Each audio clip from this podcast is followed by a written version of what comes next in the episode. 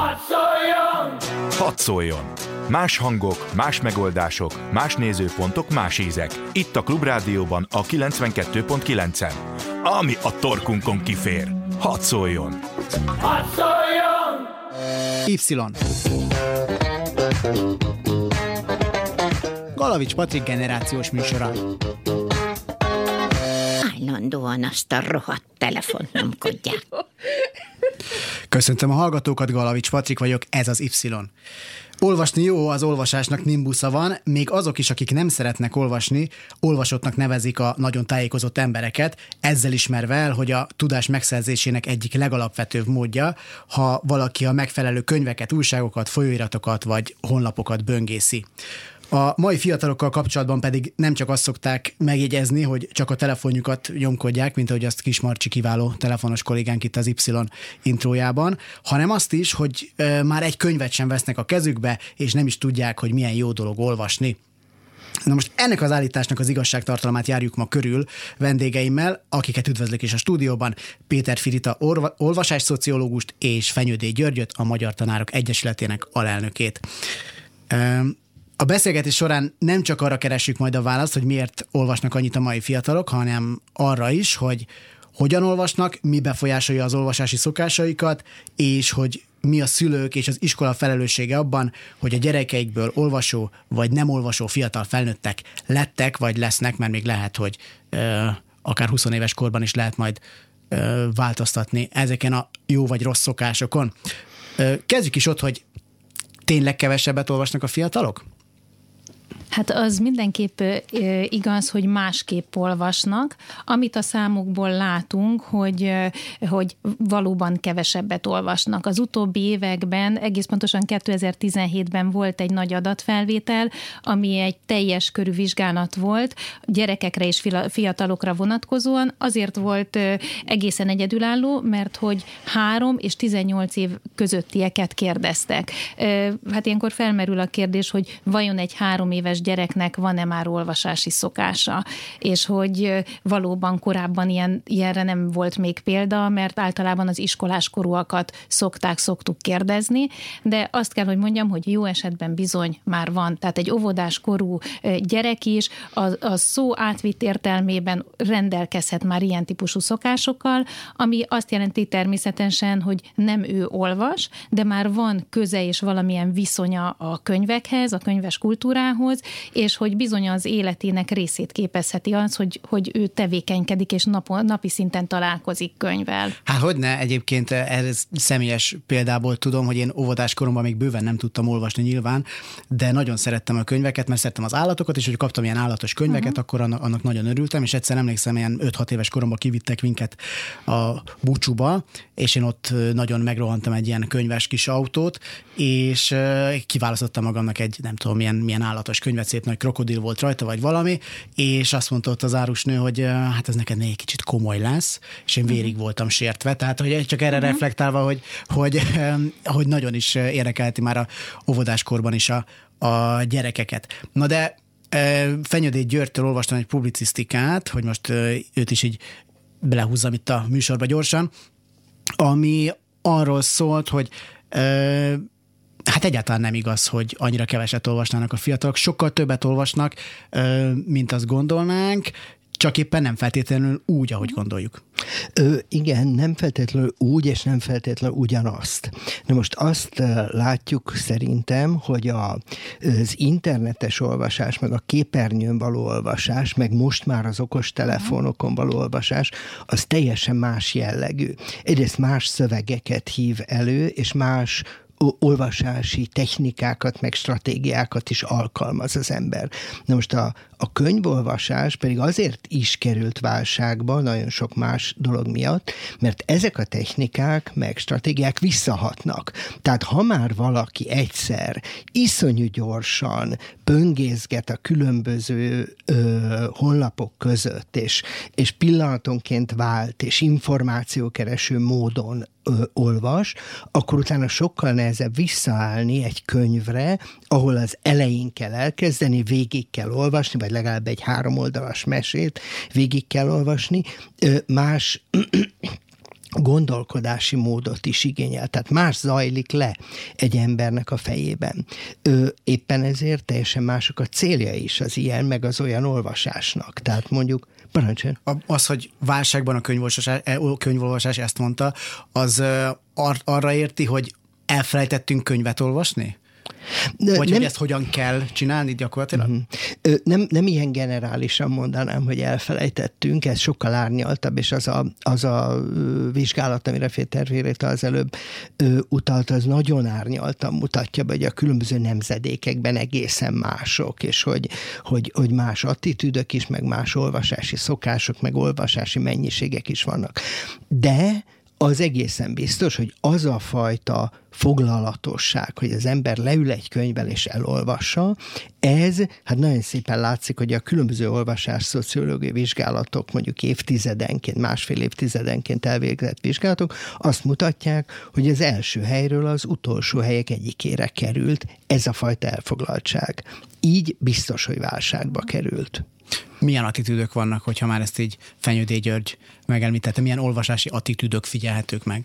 Hát azt látjuk, hogy nagyon sokfélék, és hogy ebben e, nagyon polarizálódik a társadalom ebből a szempontból is. Tehát, hogy átlagot nehéz mondani, mert hogy még 2000 körül, tehát az ezredforduló táján azt láttuk, hogy akkor elkezdte a szakirodalom azt írni, hogy hát digitális szakadék van az egyes rétegek között ebben az országban. Mi akkor azt Ez tapasztalt. 2000-ben? Hát egész pontosan 2005-ben volt a Széchenyi könyvtár Gábornak a Tárkival egy közös nagy felnőtt vizsgálata, és hát akkor a háztartásokban akkor vált tömegesé a, a számítógép, illetve az internet használat, és láttuk, hogy nem pusztán arról van szó, hogy most van előfizetés vagy sem, hogy az internet ott legyen a háztartásban vagy sem, sokkal inkább egy kulturális szakadékot lehetett leírni.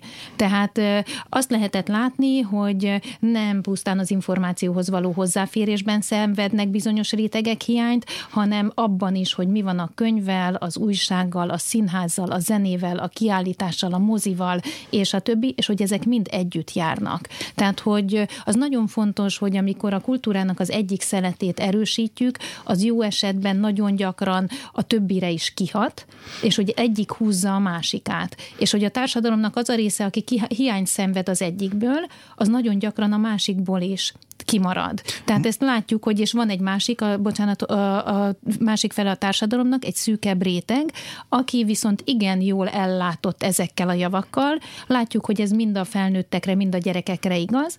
Általában azokban a családokban nevelkedő gyerekekről van szó, az úgy neve, felnőtteknél mondjuk, hogy elit olvasói csoport, bizony a, gyere, a gyerekeknél van is. Fenyődé György biztos jobban a napi gyakorlatból el tudja mondani, hogy Igenis van egy olyan csoport, akik éves szinten nem hogy havonta olvasnak egy könyvet, ami tulajdonképpen az intenzív olvasói kategóriába sorolja azt a gyereket vagy felnőttet, tehát ez egy mérőszám, hanem azt látjuk, hogy van, aki ennél sokkal többet olvas. És hogy bizony azok a gyerekek és mindenféle... kifejezetten könyvet, tehát hogy nem könyvet, is csak, hogy... így van, így van, tehát hogy ez amire azt mondjuk, hogy élményszerző olvasás, tehát nem az információkereső, hanem az élményszerző, ami az, az elmélyülést igényli, ami feltételez jelzi azt, hogy elindulunk a könyv elején, az első laptól olvassuk a végéig azt a bizonyos művet, és nem ugrálunk benne, és nem úgy, mint amikor egy honlapon vagy az egyik linkről átkattintunk a másikra, hanem amikor végig megyünk az adott szövegen, és hogy van egy ilyen típusú olvasó is még ma is, nem azt mondom, hogy, hogy tömeges, de bizony azok a gyerekek, akikről tudjuk, hogy például a megyeszékhelyek vezető gimnáziumaiba, vagy a, a nagy egyetemi városoknak a gyakorló iskoláiba járnak, vagy egy belbudai gimnáziumnak a diákjai, ahol a szülőknek az iskolai végzettsége olyan magas, tehát hogy egész egyszerűen magasan képzett szülők állnak a háttérben, ahol megvannak azok az anyagi javak, hogy ö, meg tudják tenni, hogy igenis vásároljanak a gyerekeknek például könyveket, hogy ők úgy nőjenek fel, és mondanám is, hogy, hogy ez egy nagyon fontos momentum ebben a történetben, hogy otthon mi a helyzet, és hogy például az otthoni könyvvel való ellátottság az megkerülhetetlen kérdése ennek a történetnek.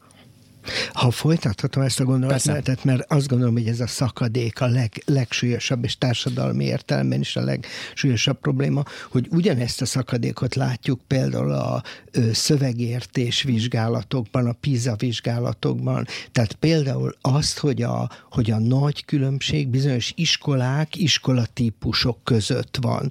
Vagyis akik teljesítenek, mondjuk a, a, a jó gimnáziumok, azok teljesen paritásban vannak a legjobb iskolarendszerekkel, és ugyanakkor van egy rettenetesen nagy tömeg, szakgimnáziumok, szakközépiskolák, valahol volt szakiskolák, amelynek nem olvasó tömegei vannak, amelyek ugyanúgy, tehát nem jutnak el a többi kultúrjavak eléréséhez sem. És azt gondolom, hogy ez mindenképpen a társadalmi értelemben is nagyon súlyos, mert nem értik azt a ö, párbeszédet, ami zajlik, nincsenek ö, tudatában, meg nem használják azokat a közös történeteket, metaforákat, hivatkozásokat, amelyeket mondjuk egy, egy ilyen általános műveltség adhatna. Tehát ez, hogy olvasás, általános műveltség, szövegértés, és hát így nyilván az életesélyek nagyon szorosan együtt járnak. Tehát gyakorlatilag az anyagi szegénység az elég valószínű, hogy egy kulturális szegénységgel is együtt, együtt jár, jár gyakorlatilag. Így van, Viszont akkor nézzük meg azt konkrétabban, hogy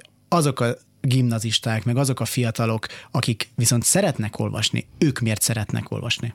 Hát feltehetően megkapták gyerekkorukban azt az alapozást, amit látunk, amit eddig csak sejtettünk, meg a napi gyakorlatból leszűrtünk, és olyan közvélekedésként gondoltunk, hogy igenis van a között kapcsolat, hogy például egy kisgyerek, akik a kisgyerekkor első meghatározó éveiben napi szinten megkapta a mese adagját, és ebben nagyon fontos a rendszeresség, tehát hogy nem arról van szó, hogy egy héten héten egyszer-kétszer vagy egy hónapban volt egy-két olyan alkalom, hanem a napi rutin tevékenységnek ugyanúgy része a, az, hogy a gyerek mondjuk az esti lefekvéskor egy mesét kapjon a szülőtől, felnőttől, nagy testvértől, mint mondjuk a fogmosás, azok a, a gyerekek később felnőttként, ezeknek a gyerekeknek később felnőttként a háromnegyede olvasó felnőtt lesz. Erre korábban nem volt adatunk, ebből a vizsgálatból tudjuk. És nagyon érdekes ennek a, az adatsornak a túlsó pontja, amiből azt látszik, hogy azok, akik viszont nem részesülhettek ebben, ott összesen két százalékról, alig két százalékról van szó.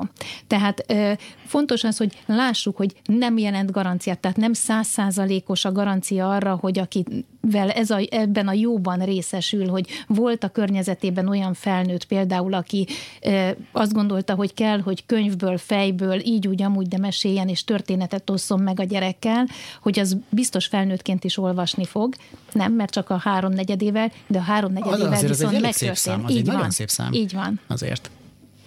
Fenyődi György, mint hogyha, mint hogyha szólásra nyitotta volna a száját. Nem, hát nagyon, nagyon, nagyon, nagyon egyetértek megint, mert hogy olyan dolgok alakulnak ki akkor kicsi gyerekkorban, amikre nagyon nagy szükség lesz. Tehát olyan a figyelem, hogy egy történetre tudjon figyelni, a belső képalkotás, hogy annak alapján, amit hall, majd később olvas, szavakat, abból megjelenjenek történetek. Ö, hogy egy olyan koncentrált figyelem, amikor ö, elágazásokat elképzel egy gyerek, hogy na, mi lehetett akkor ezzel a kisegérrel, na, hogyan jöhettek a kalózok, a kérdezésnek a a technikája, hogy akkor belekérdez a, az apukájánál, anyukájánál, hogy na de kik is azok a vikingek, vagy nem tudom. Úgy zavarba lehet hozni a szülőket. Ugye? Nagyon, nagyon, nagyon, nagyon, nagyon, de a, ami érdekes, hogy ugye később az összes kulturális tájékozódás arra épülhet jól, hogy valakit érdekel valami. Tehát egy gyereknek meg lehet akkor is tanítani valamit, ha abszolút nem érdekli, vagy egy osztálynak, de hát egész más a hangulata, jellege, mélység minősége, intenzitás, hogyha kérdezni szeret és tud. Na, szóval, hogy azt gondolom, hogy tényleg így a kisgyerekkor az, az, az kulcs. Van egy, egy központi gondolat itt, amit még szívesen hozzáfűznék, hogy a, a történet iránt fogékony gyerekből lehet olvasó felnőtt és hogy ez nagyon kell, hogy ez a fogékonyságot megtörténjen, és hogy kialakuljanak ezek a bizonyos kérdések, és még annyit, hogy feltehetően a megszerzett tudást, tehát le- lehet kényszeríteni a gyereket, hogy aztán majd az iskolában bizonyos dolgokat elsajátítson, de feltehetően nagyobb a tartósága annak az ismeretnek, amit ő a, a kíváncsiságát kielégítendő kapott meg, nem, vagy jutott el ahhoz az információhoz, mint hogyha úgy kívülről teszik ezt bele, és nincs abban ő ott jelen a teljes személyiségével. Itt azért volt megint egy kulcs szó szerintem, amit mind a ketten említettek talán, ez a koncentráció, ami, hát hogyha valaki könyvolvasó, azt tudja, hogy az, hogy leülök egy regényt olvasni, ahhoz koncentráció kell. Ahhoz jó esetben, hogy azt tényleg át tudjam élni, hogy mi van azzal, abban a regényben, mi történik a főhőssel, ott ki kell zárnom úgymond a külvilágot. Én például ezért nem olvasok sose a BKV, mert engem az ott borzasztóan zavar, meg zavar, hogyha nem érek végig egy fejezeten, és úgy kell, úgy kell abba hagynom, hogy éppen a Rákóczi térre most nekem le kell, le kell szállnom a négyes metróról. Tehát ez engem például borzasztóan zavar. És hát viszont ugyanakkor azt látjuk, hogy a fiataloknak a mindennapjait azt nem határozza meg tulajdonképpen a koncentráció. Tehát ahogy éppen Fenyő T. György most azt mondta, hogy ugrálnak a hírek között, igen, és most még csak hagyjuk, hagyjuk, hagyjám, hogy mondjuk ugrál két-három hírportál között, de közben még ott van a telefonja, uh-huh. amin a Facebookon talán kapott egy üzenetet, közben még nem tudom, zene szól, zene szól akár. mindenképpen, és közösségi csatornák kon, vagy közösségi ö, portálokon van fönt. Ugye, és hogy egyszerre van az asztaligép, vagy a laptop, és az okos telefon. Tehát olyan mennyiségű hír, meg információ érdekel, ö, é, é, éri egy pillanat alatt, hogy, hogy ez tényleg nagyon nehézé teszi a koncentrálást. És amióta az okos telefonok megjelentek, azt, ez azt is jelenti, hogy, hogy ez a fajta információszerzés, meg ez az olvasás nincs helyhez, meg időhöz kötve. Tehát tulajdonképpen tulajdonképpen egy gyerek föl kell reggel hatkor, lefekszik este tízkor,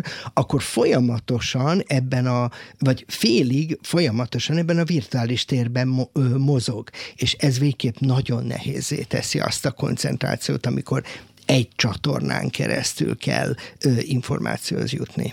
Eddig nagyjából arról beszélgettünk, hogy a szülőknek, meg a családnak, környezetnek milyen szerepe van abban, hogy a gyerekből ö, olvasó felnőttet, vagy olvasó fiatal felnőttet nevelnek. Na de hát viszont a, a koncentrációnál már szerint, szerintem nagyon is bejön például az iskolának a felelőssége. Tehát egy irodalom órán oké, okay, hogy leadjuk a, az anyagot, hogy nem tudom, a közszívű ember fiaiban mi történt a baradlai testvérekkel, Na de mivel pont azért, mert megváltoztak az olvasási szokások, talán ezzel is foglalkoznia kéne a magyar tanároknak, ami viszont gondolom nagyon-nagyon nehéz. Egyértelmű, igen. Na most a különböző iskolaszakaszoknak azért egész más a feladata. Tehát egyrészt van, a, van az az alsó tagozat, ahol azt gondolom, hogy iszonyatosan lassan kellene haladni, és egy nagyon-nagyon biztos olvasást, meg az olvasással kapcsolatos nagyon pozitív attitűdöt kialakítani. Szép szövegeket, érdekes szövegeket, befogadható szövegeket elsajátítani. Nagyon kevés tananyagot kell azt gondolom alsóban, minél kevesebbet. Nem kell siettetni ezt, minden gyerek, de, de itt azt gondolom, hogy kivétel nélkül, tehát a leghátrányosabb gyerek is, amikor elmegy az iskolába, akkor meg akar tanulni olvasni, meg akar tanulni számolni. Tehát van-e a, az iskola iránti motiváltságnak van valami olyan magas foka, tehát messze-messze-messze itt mérték a legerősebb ö, attitűdöket első elején.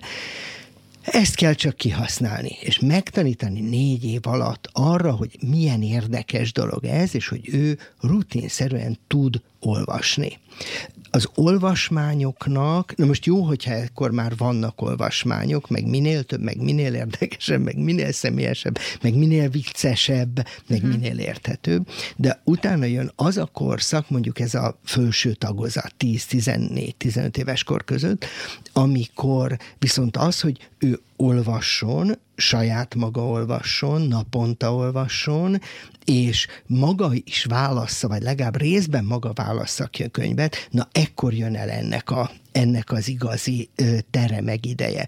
Ö, tehát az, hogy ő, ugye egy 10-12-13 éves gyerek, az maga kezdi kialakítani, hogy mit szeret, mit nem. Az osztálytársaitól, a barátaitól, az edzésről, innen, onnan, amonnan összerakja. Na most, hogy belekerül-e a fontos dolgok közé az, hogy olvasson. Belekerül a napjába, amit ugye már egyre önállóban kezd el használni. A szülei már otthon hagyják, meg egyedül hagyják, meg egyedül jön haza, meg. Tehát, hogy, hogy, hogy világos, hogy így kialakít egy, egy életformát.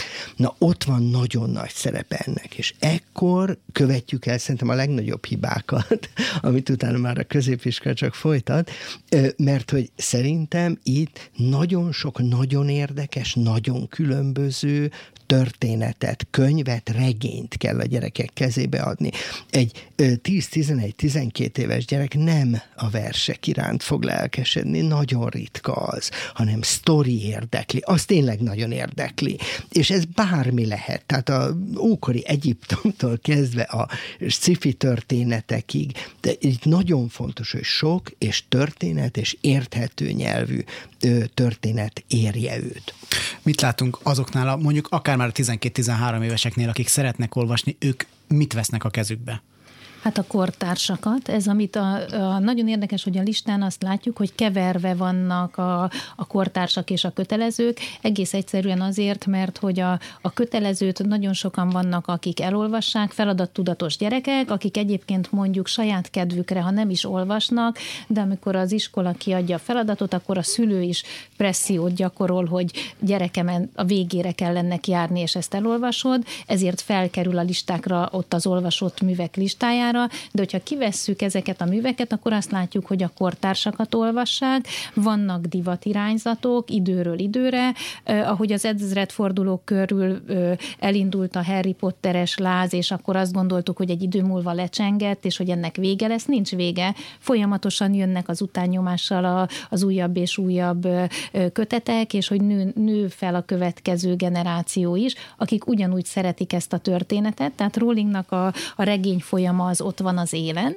A 12 évesektől fölfelé jószerivel az első háromban mindig ott van, mert hogy életkori szakaszokban vagy csoportokban is kértünk listákat, és és hogy szeretik. Aztán vannak lányos regények, Leiner Laura és a többi, amelyek jönnek, és hogy ami róluk szól, amiben benne van ez az önmagukra ismerés. Tehát, hogy ez nagy, nagyon kell, hogy valamiképp közön van ehhez a történethez. Aztán megjelenik a fantazi, mint olyan, de hát az mindig nagyon fontos, hogy hát valamiképp az is az én világomhoz, az engem feszítő problémákhoz köthető, hogy, hogy arra reagál, mert hogy hiszen már elkezdenek gondolkodni a, a nagy és távolabbi gondol, tehát filozófikus kérdésekről, miért vagyunk itt a világban, és hát ezek mind olyan történetek, és hogy hát akkor kell, tehát a kor kortársak egyértelműen. És akkor, bocsánat, ehhez képest meg aztán megkapják Gárdonyi Gézát. Ö, a 12-13 ami azért egy nagyon-nagyon nagy szakadék. Tehát minden elismerésem Gárdonyi Gézai, meg az Egri csillagoké persze,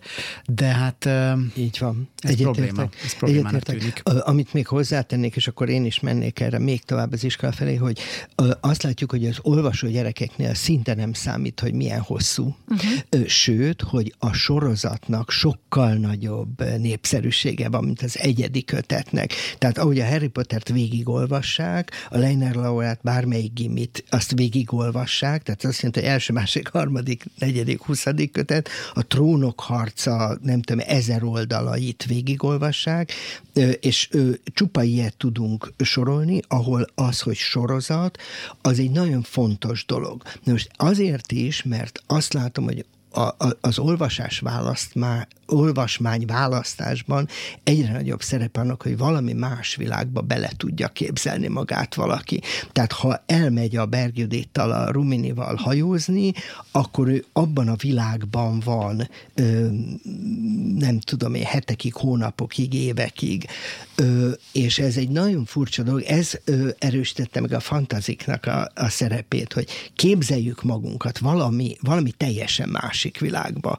Szóval ezek most a legnépszerűbbek. A kötelező olvasmányokra fogunk áttérni, e sokkal konkrétabban, majd Y. Galavics Patrik generációs műsora.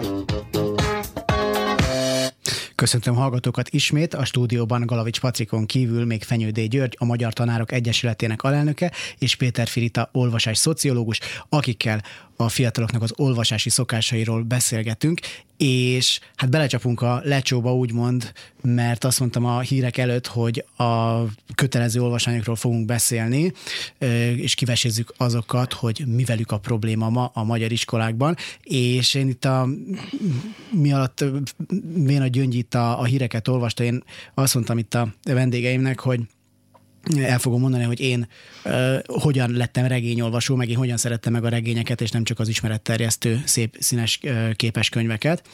Uh, valamikor 14 vagy 15 éves koromban az egyik kedvenc sorozatomat, a South Parkot néztem, és annak van egy olyan epizódja, amiben 23 percben feldolgozták Charles Dickens Szép Remények című könyvét, regényét, igazi South Parkos módon, tehát rettentesen trágár volt, nagyon zanzásítva volt, és, és, és nagyon vicces volt, de én ezek után azt mondtam, hogy karácsonyra én a szép reményeket szeretném kérni Charles Dickens-től, ami egy 14-15 éves gyerektől nem feltétlenül egy, egy általános kérdés, de annyira érdekelt a, annyira a South Park miatt, hogy én azt mondtam, hogy én ezt szeretném kérni, és körülbelül egy hét alatt ö, fölfaltam Charles Dickensnek a könyvét. Na most, hogyha erre gondolok, akkor hogy, hogy engem ezt tett regényolvasóvá, és azóta is nagyon szeretem a regényeket, akkor, akkor azt mondom, hogy lehet, hogy csak a körítés rossz itt a, a kötelező olvasmányokkal kapcsolatban. Lehet, lehet, hogy a kőszívű ember fiait sem lenne annyira nehéz megszeretetni a gyerekekkel, nem feltétlenül egy South Park részt kell belőle legyártani, de valami olyasmi megfogható dologgal kellene prezentálni, ami alapján talán könnyebben meg szeretnék ezt is. Hát bárcsak minden történet ilyen lenne. Tehát, hogy valaki szeret egy rajzfilmsorozatot, és abból lesz majd nagyon jó olvasó. Ö, ami biztos, hogy ebben tipikus, hogy van egy nagyon komoly mediális váltás jelenleg. Tehát, hogy a, hogy a könyv, mint elsődleges médium került háttérbe, és a, a film, az internet, a rajz, a kép, a, tehát, hogy, hogy más információk felől ö, a gyerekek sokkal jobban meg megfoghatóak. De ennyiben, ennyiben azt hiszem, hogy tipikus a, a történet, hogy, hogy, hogy sokkal előbb ismerik a Tróját, a Herkulest, mint ahogy a görög mítoszokat, Homéroszt vagy a Héraklész történeteket ismernék. Amennyiben meg nem tipikus, hogy nem ö, szükségszerű ez az út, hogy valaki eljusson egy rajzfilmtől ö, a könyvekig, itt azt gondolom, hogy nagyon komoly tanári, iskolai feladat van már.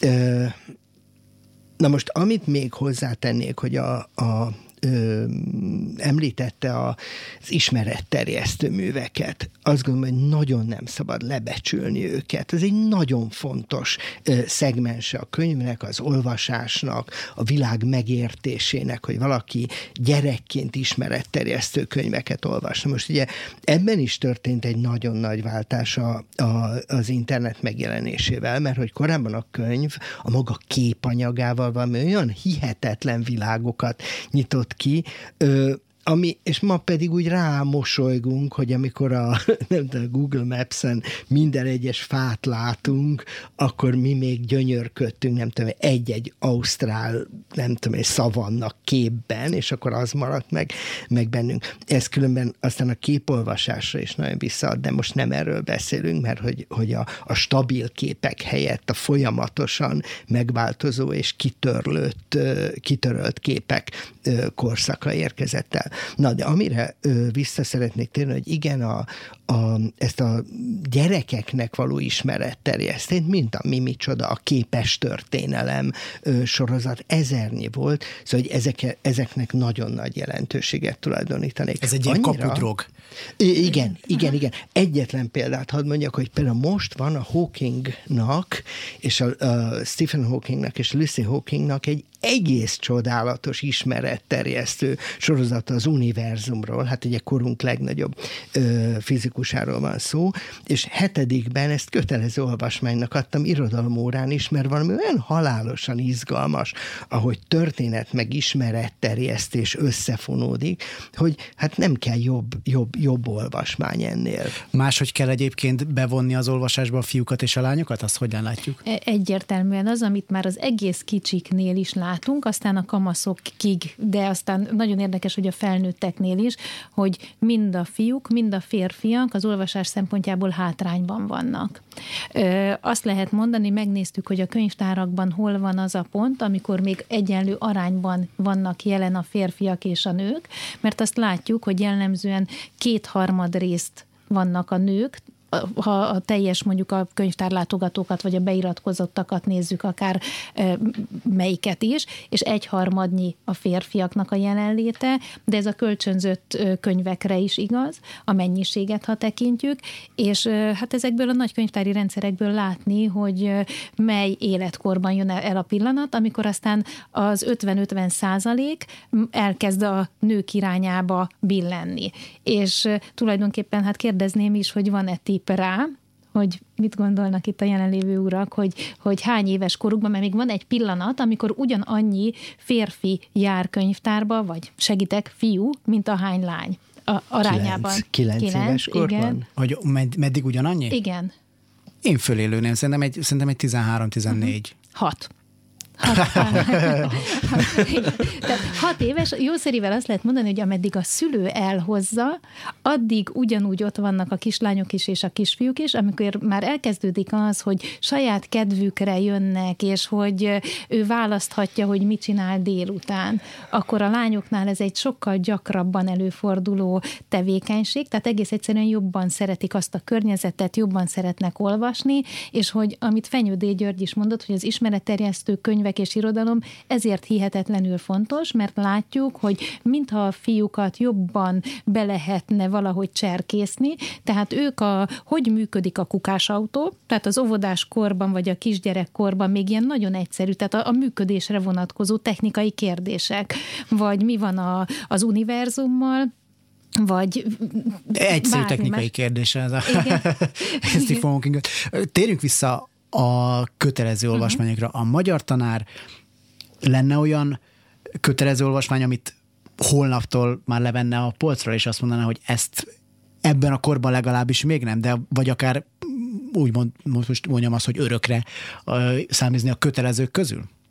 Ö, a kötelezők az jelentheti azt, hogy egy országra kötelező, és jelenteti azt, most hogy a magyar, osztályban. Most a, most a magyar kötelező olvasmány, tehát, tehát az, hogy... Valami hát, központi igen. listából. Igen. Hát ugye itt már említette a két leg neuralgikusabb pontot, az egyik hát Jókai, ö, akit én szerintem nagyon-nagyon-nagyon kiváló író, csak hát nem általános iskolás gyerekeknek való. Az a történet, amit elmondott arról, hogy 13 évesen utálta, aztán 24 évesen meg megszerette, ez szintén azt gondolom, hogy abszolút szükségszerű, törvényszerű. Egy 13 éves gyerek nincs birtokában annak a 19. századi nyelvnek, ami kell ahhoz, hogy gördülékenyen tudja olvasni, ha pedig nem tudja gördülékenyen olvasni, akkor nem is okoz semmiféle örömet neki.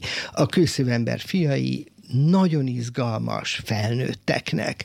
Ö, tehát azt gondolom, hogy Jókait én mindenképpen szeretném valahogy megmenteni a közoktatásnak, de csak a gimnáziumban, tehát értsd a 15, 14, 18 éves korosztályban, előtte egyszerűen rossz.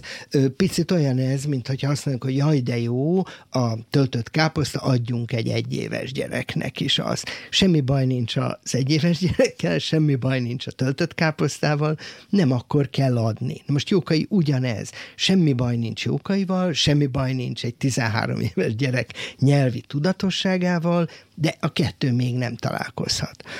Az egri csillagok ö, kezd belecsúszni ebbe a kategóriába. Ez még, még mondjuk tíz évvel ezelőtt nem volt annyira problematikus, ma már nagyon.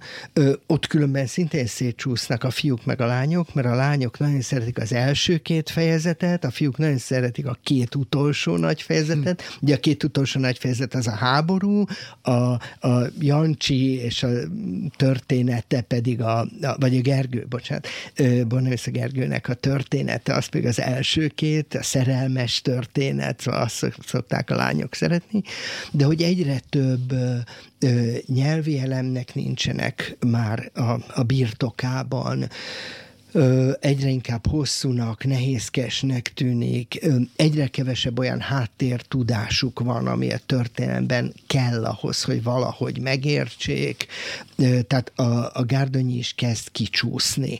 Hogyha kicsúszik ebből a hat év vagy hatodikos osztályból, akkor még ugye lehet azzal próbálkozni egy kicsit később, hetedik, nyolcadikban. Ha onnan kicsúszik, akkor szerintem az, az a középiskolában nem fog megmaradni. Tehát nincs meg az a, az, az esztétikai jelentősége, súlya, értéke, ami a jókai regényeknek kétségtelenül megvan.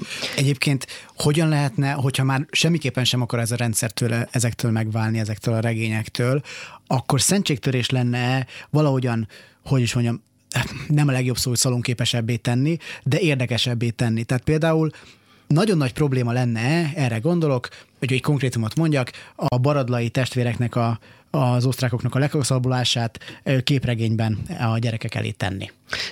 Rendkívül sok kísérlet volt már, és van, aki a, ugye van a Nógrádi Gergelynek egy ilyen rövidített változata, van képregény változat, van filmváltozat, és a legkülönbözőbb ilyen elkeseredett kísérleteket tesznek, csak hogy akkor ugye érdemes mérlegelni, hogy mit nyerünk, mit vesztünk. Megnyerjük azt, hogy mondjuk ezt a történetet a sztori szintjén ismerjék, ez, ez lehet egy egyértelmű nyereség, de például irodalomolvasást, könyvolvasást ezt egyáltalán nem nyerünk vele, hiszen ö, egy közepes vagy, vagy ilyen kopottabb nyelvű szöveget kapnak, ö, ugyanúgy nem lelkesednek érte, csak legfeljebb nem 500 oldalt kell elolvasni, csak 80-at. Ö, tehát azt gondolom, hogy, hogy olvasóvá nevelés szempontjából nem nyerünk, hiszen nem olvasták el a kőszívű emberfiait, ahelyett el lehetne olvasni mondjuk a, a Számlád meg a csillagokat című kortárs, élvezetes, jó regény regényt. Így van, hát hogy azt gondolom, hogy, hogy annyi olyan regény van, ami az életkoruknak megfelelő, ami kellően kalandos, mind a nyelvi megformáltság, mind a probléma, hát hogy magyar órán cél lenne, hogy, hogy valamiképp ö, ö, tudjunk ö, beszélgetni azokról a, a történetekről, művekről, hogy meg lehessen tanítani, de ezt Fenyődé György jobban el tudja mondani, hogy a műfajokat, a problémákat és a többi, tehát akkor kellene helyette más műveket elővenni, és közben látjuk, ott vannak ezek a listák, hogy, a, hogy amit, amikor olvasnak a gyerekek, akkor akkor bizony olvasnak nagyon jó minőségű olyan történeteket, amelyek érd, megérdemelnék, hogy listára kerüljenek, és hogy hát az, az, vannak iskolánk, ahol ez egy diskurzus tárgyát képezi, hogy mi is kerüljön fel arra a listára, egyet mond a tanár, egyet az osztály. Kellene, hogy jó kötelező olvasmányok kerüljenek a gyerekek elé és kezébe, mert hogy van egy olyan csoport, aki ha más nem is, de a kötelezőket elolvassa. Tehát akkor mindenképp kellene, hogy akkor ezek valóban jók legyenek. Nekem úgy tűnik ebben az egész diskurzusból egyébként, hogy a magyar oktatási rendszer azt sem döntött el, hogy mit akar a kötelező olvasmányokkal elérni. Az, hogy a gyerekeknek legyen egy nagy általános műveltsége, vagy az, hogy megszerettesse az olvasást? Ö, illetve ez egy vita. Tehát van, van, van, van olyan oktatási koncepció, meg iskola koncepció, amelyik nagyon egyértelműen így dönt, vagy nagyon egyértelműen úgy dönt, sőt hozzáteszem, hogy nem csak ezek a célok lehetnek, hát bőven lehet ö, célja a, a szövegértésnek, a szövegolvasásnak a, ö, és szövegalkotásnak a fejlesztése, bőven lehet ö, ö, célja a képzelet, az önismeret, a világismeret tanítása, tehát nagyon sokféle céltételezés létezik.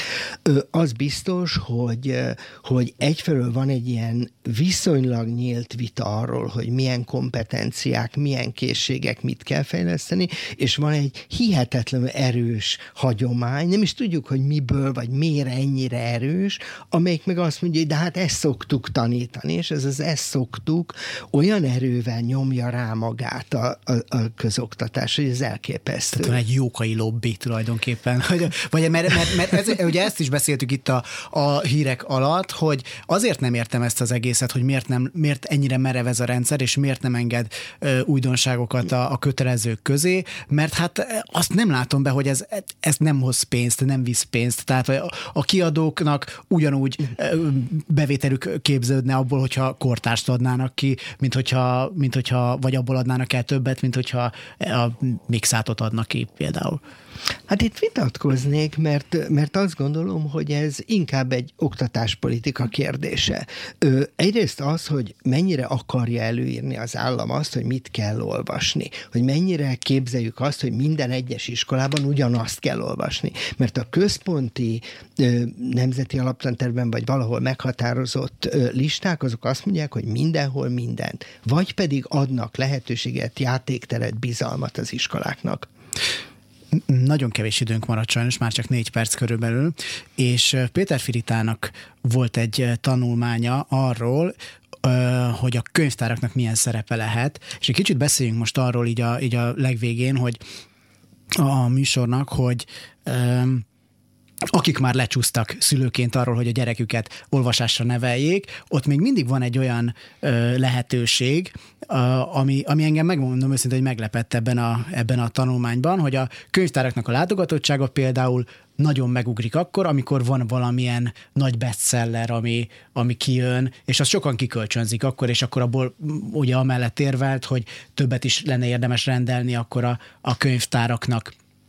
Ö, és ezt egy másik gondolatával ö, fűzném össze, illetve hát ez nem feltétlenül csak az ön gondolat, hanem ö, kutatásokra hivatkozik, hogy aki olvas, az általában ö, szolidárisabb, az ö, érzékenyebb uh-huh. bizonyos dolgok iránt. Na de hogyha megnézzük ezeket a bestsellereket, tisztelt a kivételnek, hát ö, nem az utóbbi évek talán legtöbb, legtöbb példányban eladott könyve, vagy, vagy a toppok között ott van például a, nem tudom, a szürke 50 árnyalata, hát abból nagyon sok szolidaritást nem lehet tanulni. Tehát ez egy kicsit ilyen csapdahelyzetnek tűnik. Hát nem csak azt olvassák az emberek, hanem mást is, de az olvasás során egyértelműen megtörténik a másikkal való, a szereplővel való azonosulás, a, a bele, abba az élethelyzetbe, abba a figurába való belehelyezkedés. Tehát az, amikor azt mondjuk, hogy volt igenis olyan vizsgálat, amikor megnézték az értékpreferenciát, meg az olvasási aktivitás összefüggését, és hogy volt három terület, amely együttjárást mutatott.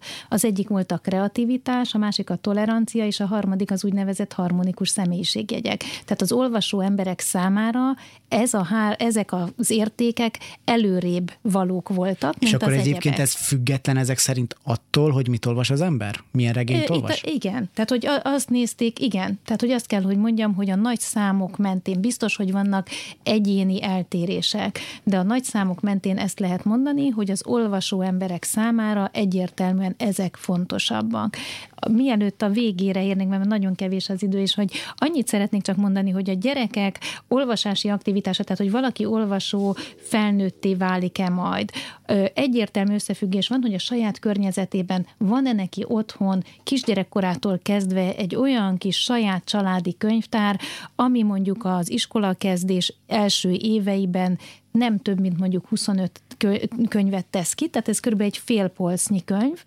Akinek ez a muníciója megvan, ami aztán az évek során jó esetben gyarapodik, annak az iskolában az iskolai sikeressége, a tanulmányokban való jártassága és az ottani pozitív előmenetel, aztán az életben való boldogulással egyértelműen összefüggéseket mutat. Tehát a szülőknek, nagyszülőknek annyit, hogyha egy gondolat lenne, hogy a gyerekeknek kell, hogy a környezetében legyen könyv, áldozzunk erre, ha nem tehetjük meg, akkor vigyünk a könyvtárakból sok könyvet haza, ami megtetszik, akkor vegyük meg a kedvenceket, hogy ez otthon is meglegyen, ne teljen el úgy karácsony, születésnap, húsvét, hogy nincs ott a, a könyv a gyerekek mellett, hogy a, az iskolákban kell, hogy legyen a jutalomkönyv, mert annak igenis értéke van. Tehát, hogy ezek mind olyan üzenetek, hogy fontos a sokadik ö, csoki tojás húsvétkor, de hogy kell, hogy hozzon, vagy legyen az ajándékok között egy könyv is. És hadd legyek itt a legvégén egy ronda populista demagóg, ugye az is elhangzott itt, hogy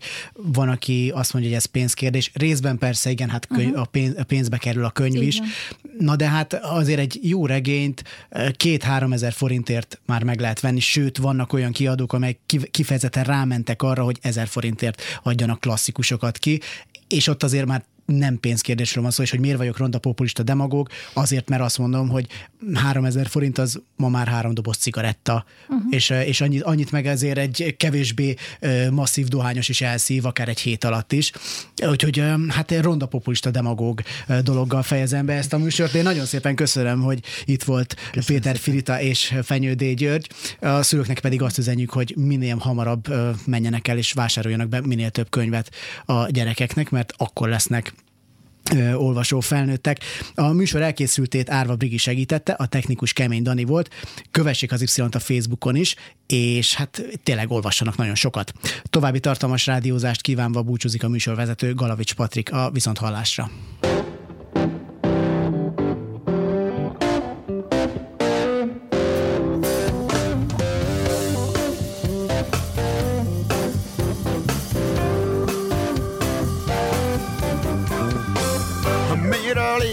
Kedves. Írja kedal redves nyomorról Vagy éppen gazdagságról szépen. Énekeljek széről napról Szoborról és templomokról. Festményekről, ékszerekről Esélyegyenlőtlenségről Miről írja kedves. Írja kedad redves nyomorról Vagy éppen gazdagságról szépen. Társadalmi igazságról Kiskutyákról, nagykutyákról Énekeljek izzó vágyról